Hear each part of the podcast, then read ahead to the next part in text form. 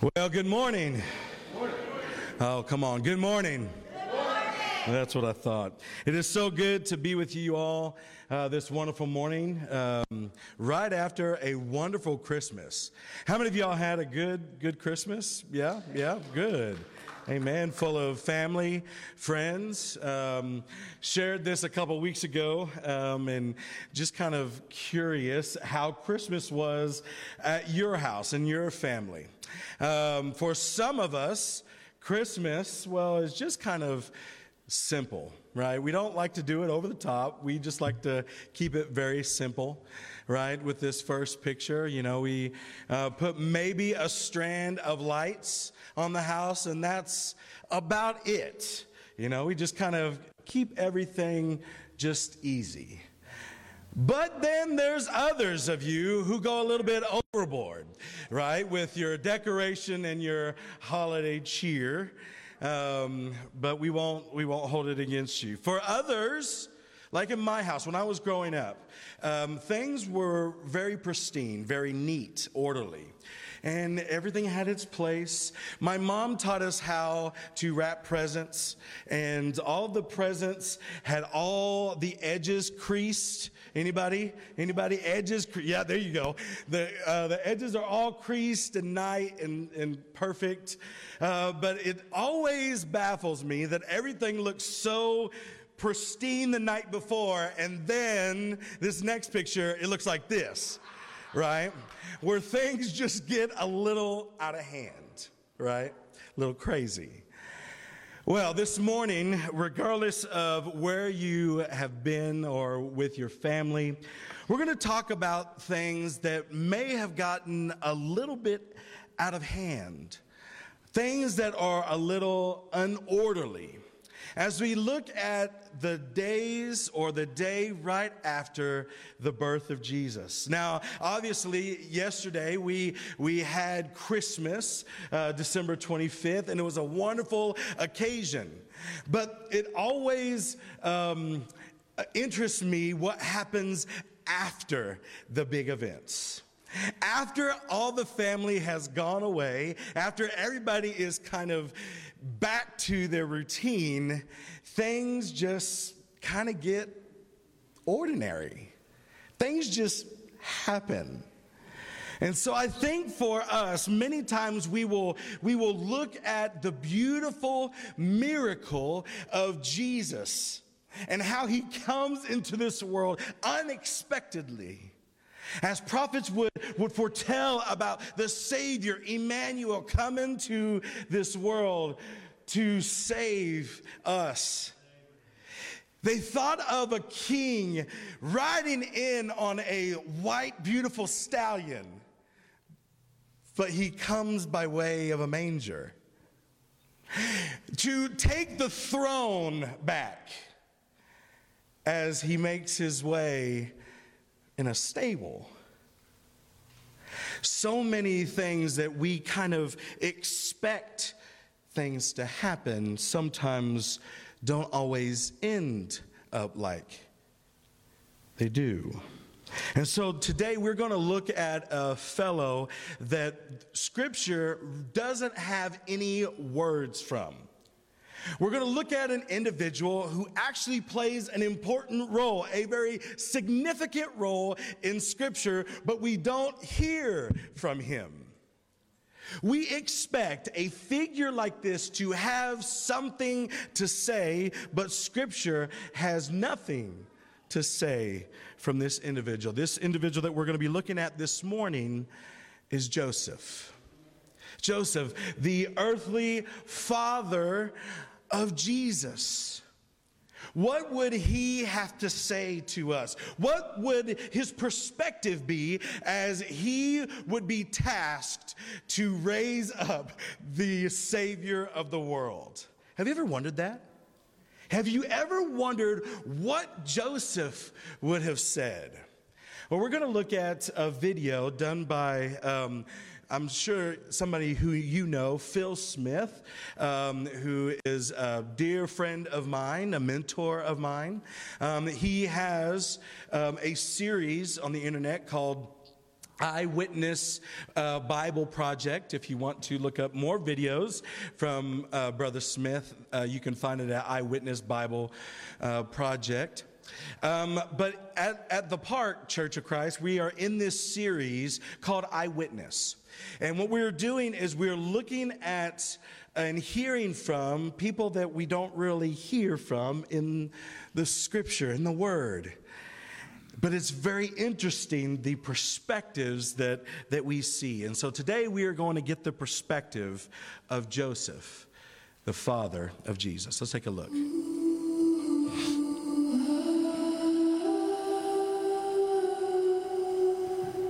It's been three months.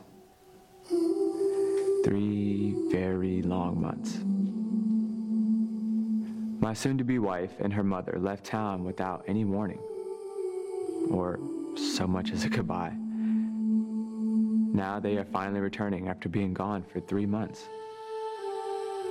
They've been to see a cousin who, in her old age, is miraculously having a child. It's a big deal. I understand. Of course, Mary had to go. But now she's coming back. I'm very excited. Our, our whole village is excited. None of us can wait to see her. Them.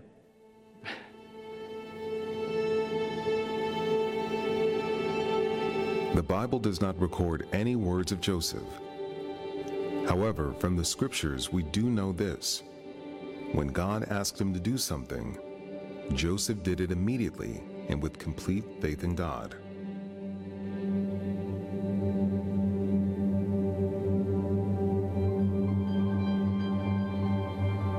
It's said that the angel foretold the birth to Elizabeth's husband in a dream. An angel telling your future in a dream, especially something as impossible for them as having a baby, as specific as a boy, and as detailed as the name. I heard that her husband didn't believe the angel. I decided to wait in my workshop and be productive. How amazing would it be to have a son to share my craft? Give him a tiny chisel, show him how to use a piece of lava rock to smooth door frames, watch him drag rocks to me to shape for a cornerstone. As he grows stronger, the stones will get bigger and bigger, and when I get old and my eyesight goes, I will turn my business over to him. He would take care of Mary and me in our old age. I wait and wait and wait. What's the holdup? Some neighbors went by earlier chattering, but that couldn't have been about Mary's return. She would have caused a joyous celebration. I wait until noon. I walk to Mary's house to ask her father what has happened. I'm a little frantic thinking about it. Two women traveling. The saddest man I have ever seen comes to the door. He's not surprised to see me. He just stands there. After an eternity, he motions me inside. Mary and her mother are sitting. Her mother is crying. Mary? Smiling. I sit and wait to understand, to make sense of it all. Mary's father tells me this preposterous story, doesn't spare any details. Bottom line, Mary is three months pregnant. I can't say a word. I can hardly breathe. Then, of all things, Mary repeats the same story, almost word for word. But when she tells it, she's smiling. The most serene, contented smile you've ever seen. She's so beautiful, innocent, full of life. She finishes and looks at me with a look. She loves me. The future crashes into the present. Joseph, we have a son. His name is Jesus. She stands, clearly pregnant. Her child is not mine. Without a word, I stand and walk out the door. The whole village knows. Friends, Neighbors watch me, pity me. They wait for me to gather them together in the twilight and admit that the child is mine. Or to ask for them to join me in stoning Mary. I review all of the laws of Moses. Was it fornication or adultery? I don't know. I don't care. I want to follow the laws in this matter as I have all the things in my life. At the same time, I want to have mercy on Mary no matter what has happened. I love her. I will agree with Mary's father to have an amicable, quiet divorce. The rabbi will be thrilled to have a conflict free resolution. If I don't ask for her to be stoned to death, nobody else will either. I will move to another town and look for another wife. Finally, I'm nod off. Son of David, don't be afraid to take Mary home as your wife because she has become pregnant by the Holy Spirit. An angel appears to me in a dream. She will give birth to a son, and you are to name him Jesus because he will save his people from their sins. I bolt out of bed, the words of the prophet Isaiah flooding my mind. The virgin will conceive and give birth to a son, and they will name him God with us. I have no fear of obeying the Lord completely and immediately. It's just before dawn. I make my way through the quiet streets of Nazareth. I'll wait outside until they wake.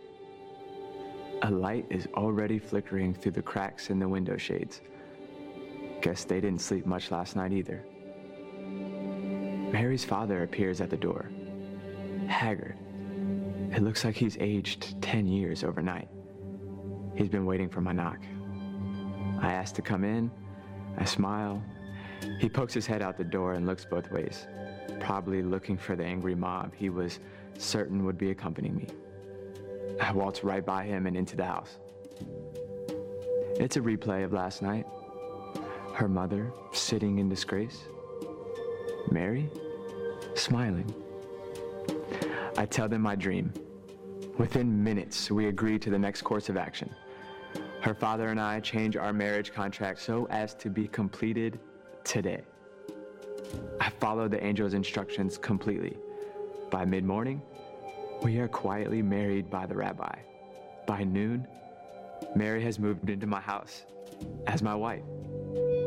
Few of the self righteous people in Nazareth are disappointed that Mary is not stoned. If Mary gets away with this, what would the other women think they can get away with? But since I don't charge Mary with adultery, nobody else will either. Words are said, glances exchanged, but the scandal goes away rather quietly, at least for a while. Gossip will increase with the size of Mary's belly. By the time of the delivery, the village will be vicious. I pray and plan and save money. If only Mary and I could somehow find a reason to leave Nazareth before our son is born. But we will not do it with an attitude of fear or with disbelief in God. That would not do him honor. Honestly, I wouldn't mind if Gabriel was to come talk to me again.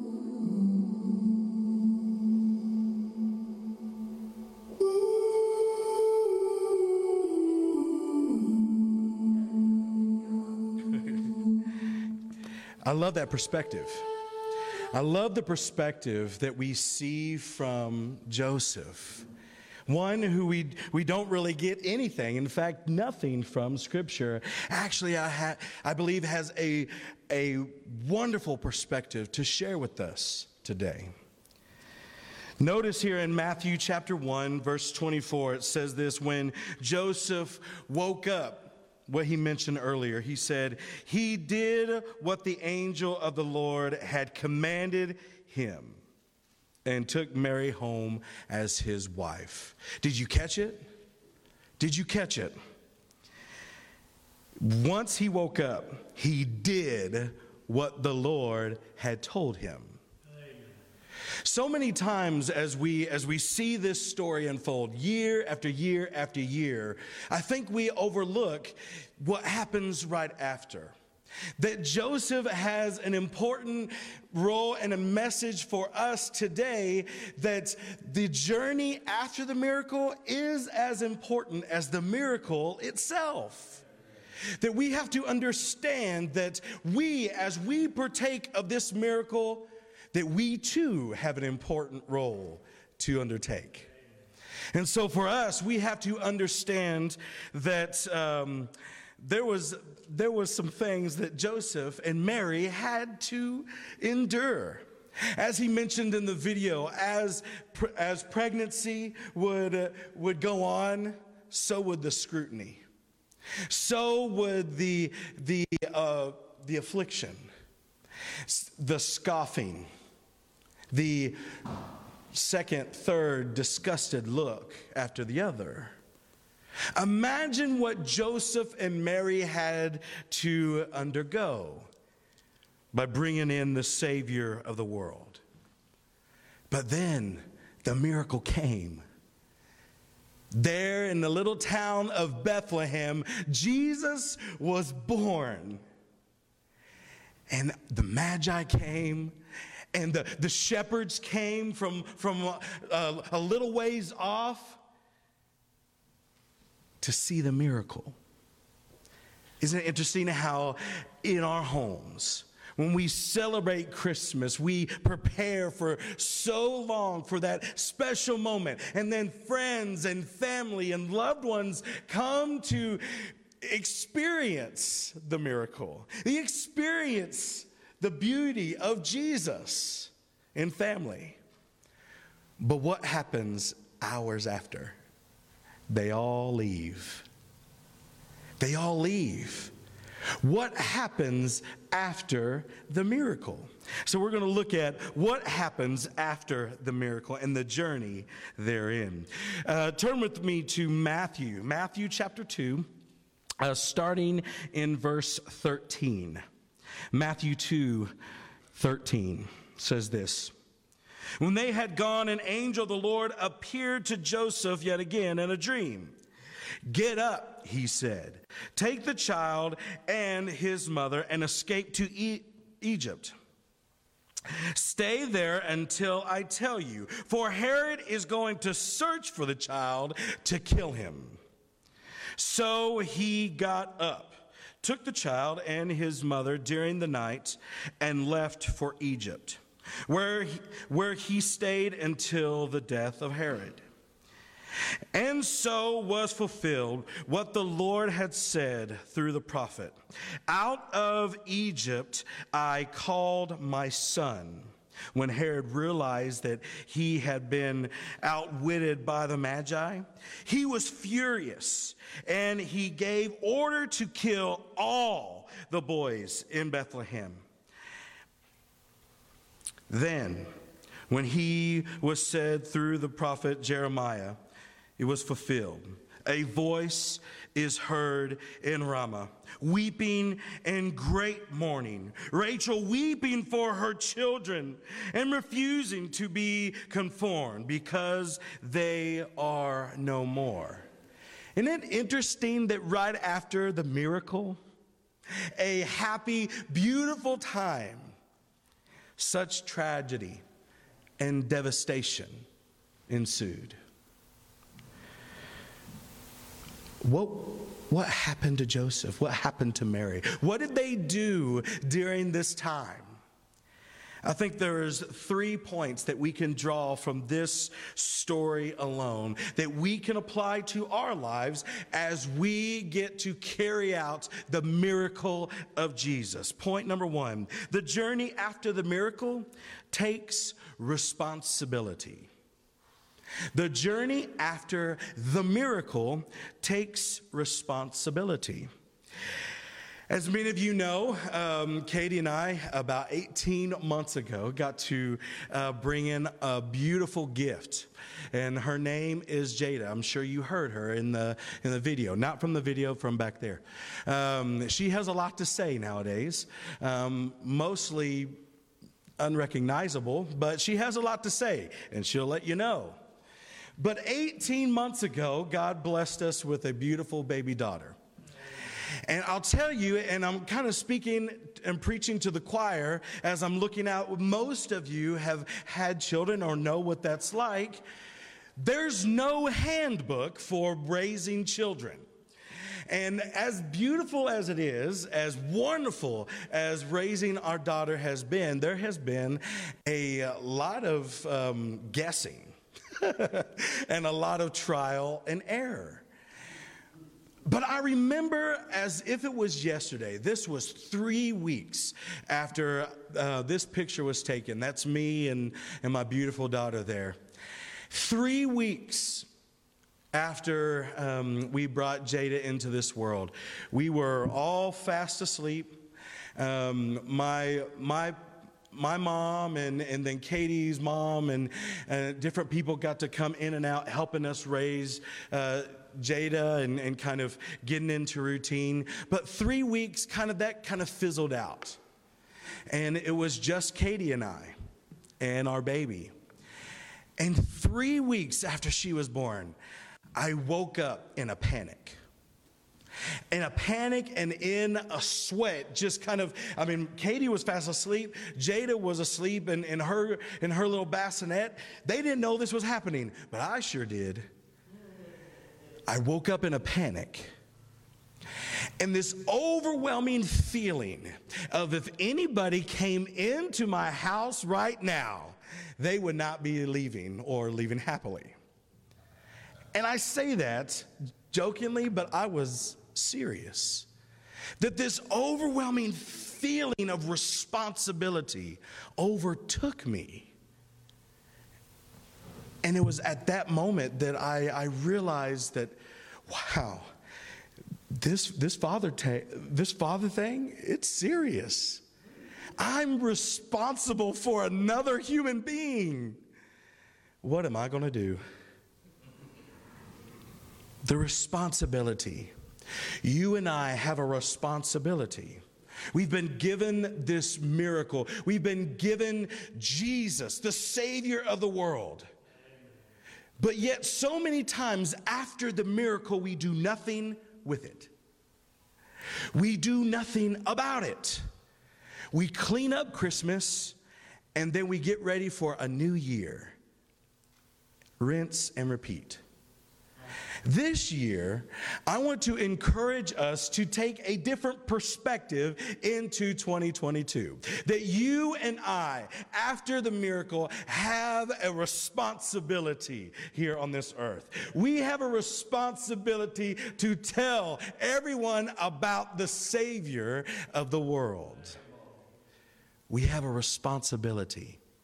Unlike what raising a child is there's no handbook. We have the best handbook there is, and it's called the Bible. And I hope and pray that as we have this handbook, that you and I can take the responsibility to, as the, as the commission would tell us, to as many people as possible that there is no condemnation for those that are in Christ Jesus. We have an amazing responsibility. But going back, going back to, to Joseph, and referencing here in Matthew 2:13 where where he is commissioned to take the child and his mother and escape to Egypt. What responsibility did it take for Joseph to take them from where they were in um, where they were to Egypt, to Bethlehem, from, from Bethlehem to Egypt? Joseph could have been or have taken a different perspective, couldn't he?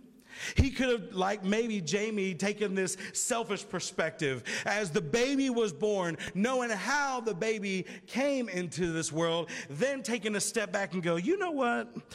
This ain't my baby. And I really don't have to do this. I mean, I, I, before we even get married, right? All the scrutiny and all the, the shame that ensued. you know what? I, I don't have to take this anymore. I could just pack up and leave. And as the video said, I could go and find another wife, one without all this commotion. But is that what Joseph did? Joseph took responsibility.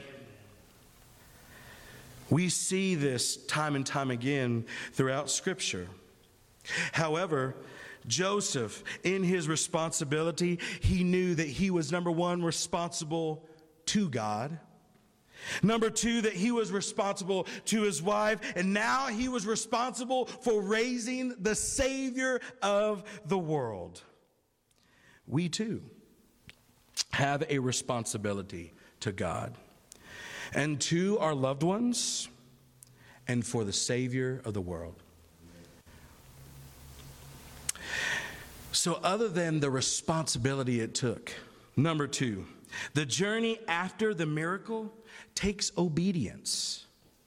So, yes, we have the responsibility for Christ and to share to as many people as possible. But two, we have to be obedient to the world because we are examples to the world.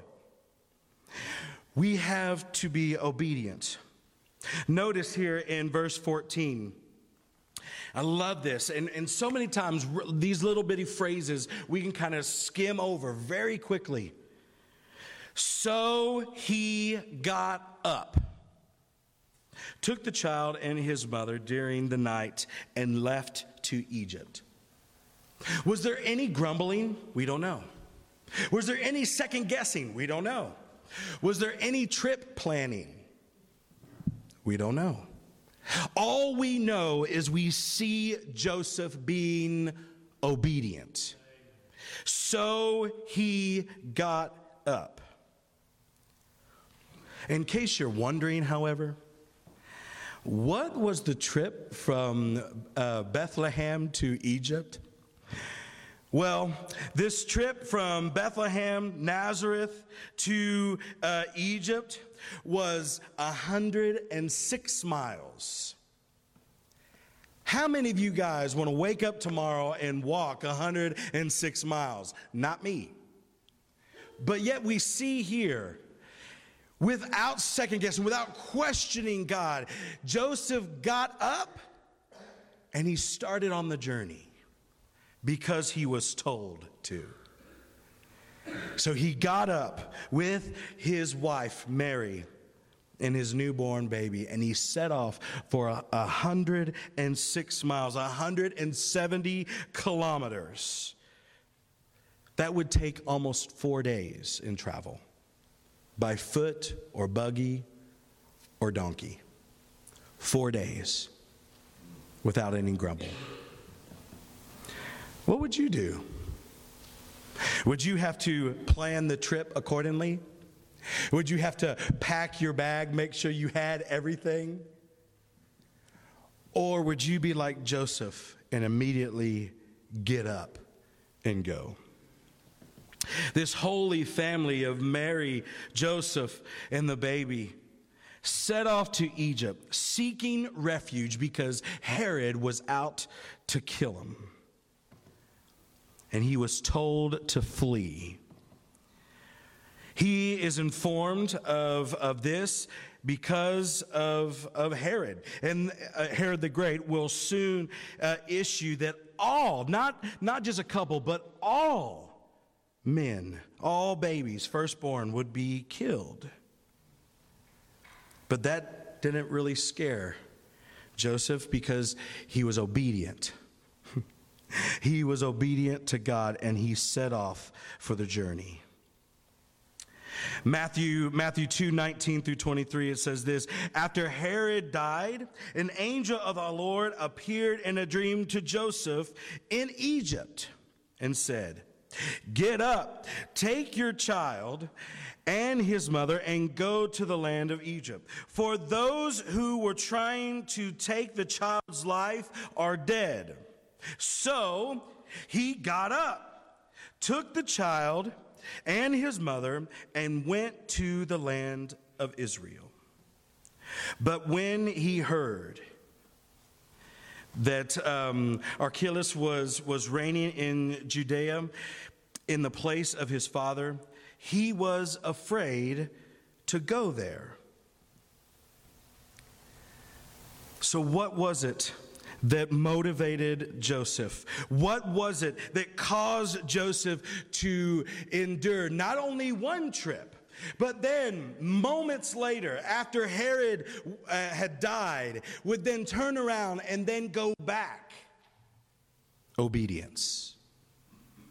Obedience, responsibility. We see through Joseph speaking loud and clear, though not speaking at all in Scripture.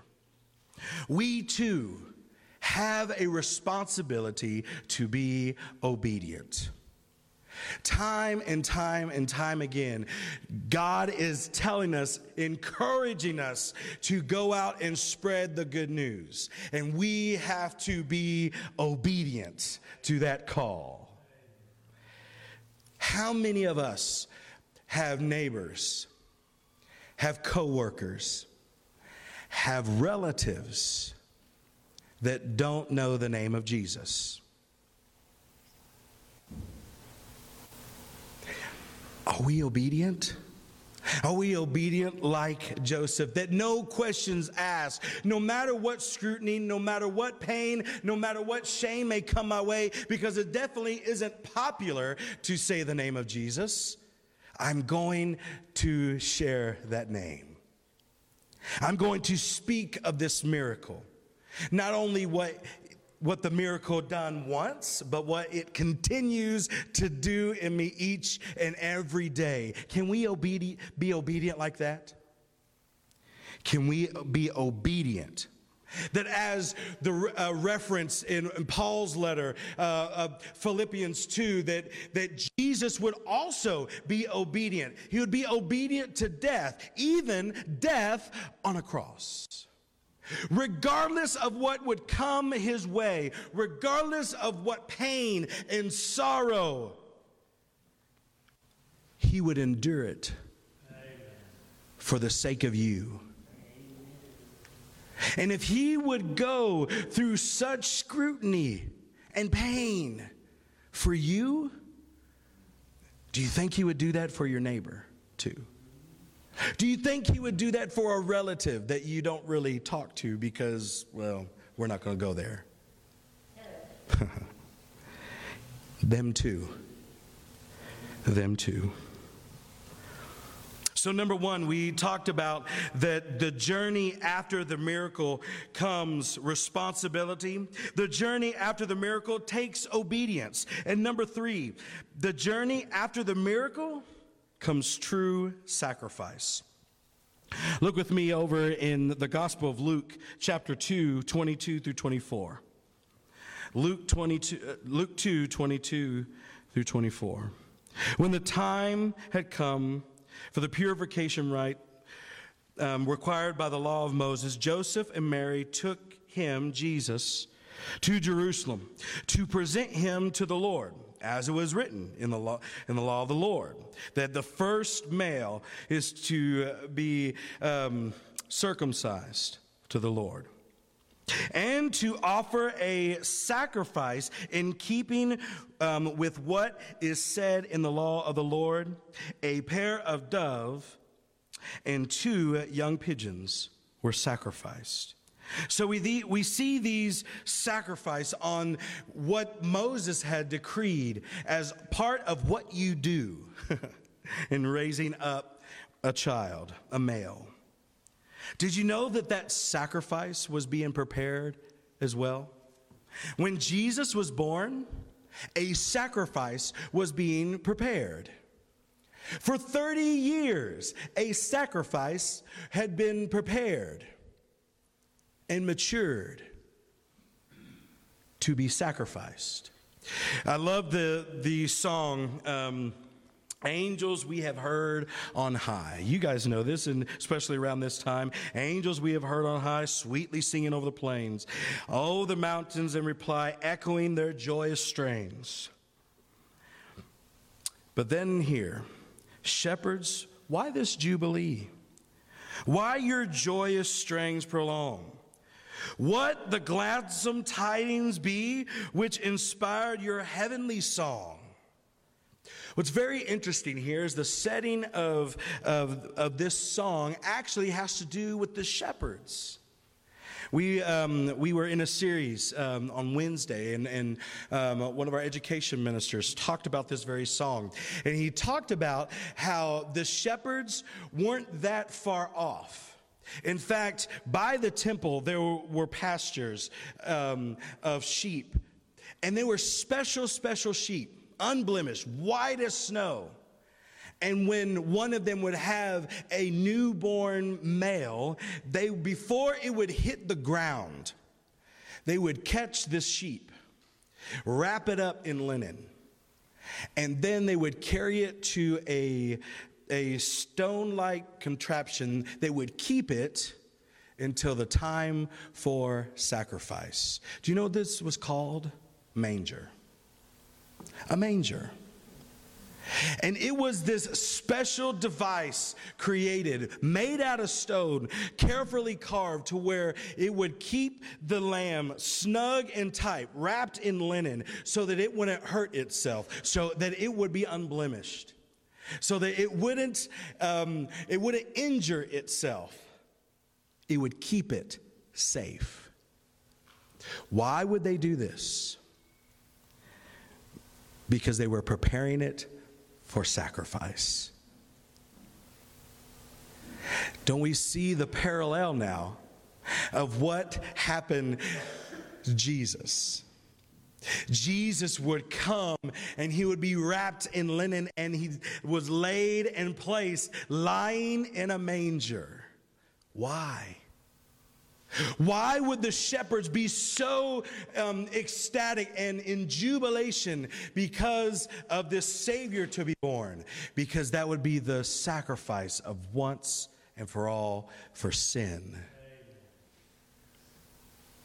And so, baby Jesus was laid in a manger, cared for, nurtured for over 30 years by Mary and Joseph so that he could be prepared to be a sacrifice for you and me.